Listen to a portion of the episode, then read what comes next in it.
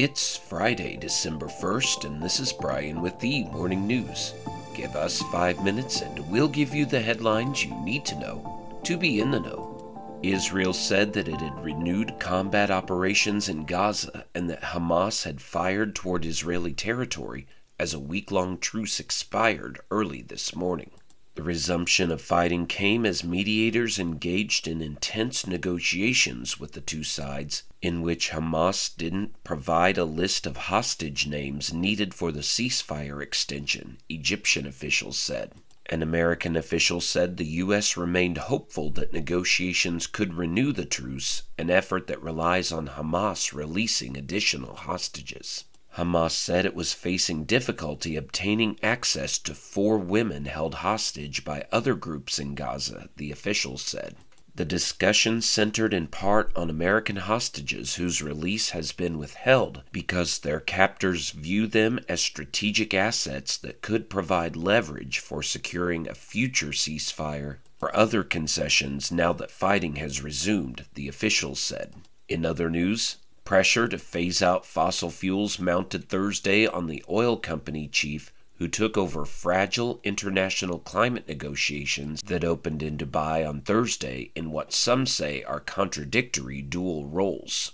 United Nations and climate talks leaders might have relieved some of the pressure when negotiators unanimously approved much fought over plans to launch and fund a program to compensate poorer nations hit by floods, storms, drought, and other climate extremes. Several nations, led by host United Arab Emirates, immediately pledged more than $420 million for the fund, which took 30 years to approve. Leaders of COP28 said they hoped the quick win on a key financial issue would set a new tone for negotiations.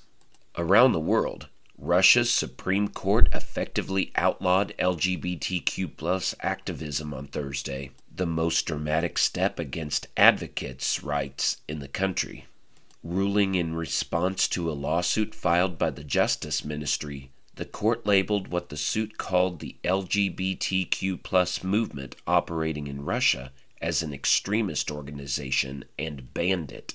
The ruling is the latest step in a decade long crackdown on LGBTQ rights in Russia under President Vladimir Putin, who has emphasized traditional family values during his 24 years in power. Before the ruling, leading Russian human rights groups filed a document with the court that called the lawsuit anti lawful, discriminatory, and a violation of the Constitution and international human rights treaties that Moscow has signed. Back in the U.S., consumers should not eat pre cut cantaloupe if they don't know the source. U.S. health officials said Thursday as the number of illnesses and recalls tied to a deadly salmonella outbreak grows. At least 117 people in 34 U.S. states have been sickened by contaminated cantaloupe, including 61 who were hospitalized and two who died, according to the CDC. Another 63 illnesses, 17 hospitalizations, and one death tied to the same outbreak have been reported in Canada. The illnesses are severe, with more than half of infected people hospitalized, including residents of long term care centers and children in daycare.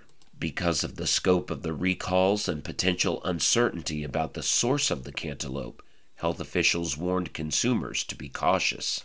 And Republican senators were alarmed and relieved when they learned that their colleague, Senator Joni Ernst from Iowa, had choked during a party lunch on Thursday and was rescued by Senator Rand Paul, a doctor, who gave her the Heimlich maneuver.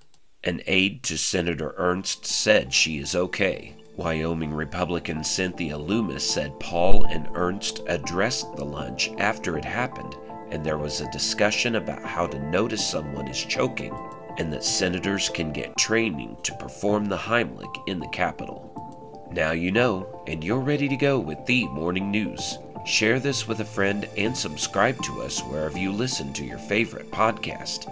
You can also sign up for our newsletter at themorningnews.com. Thank you for listening.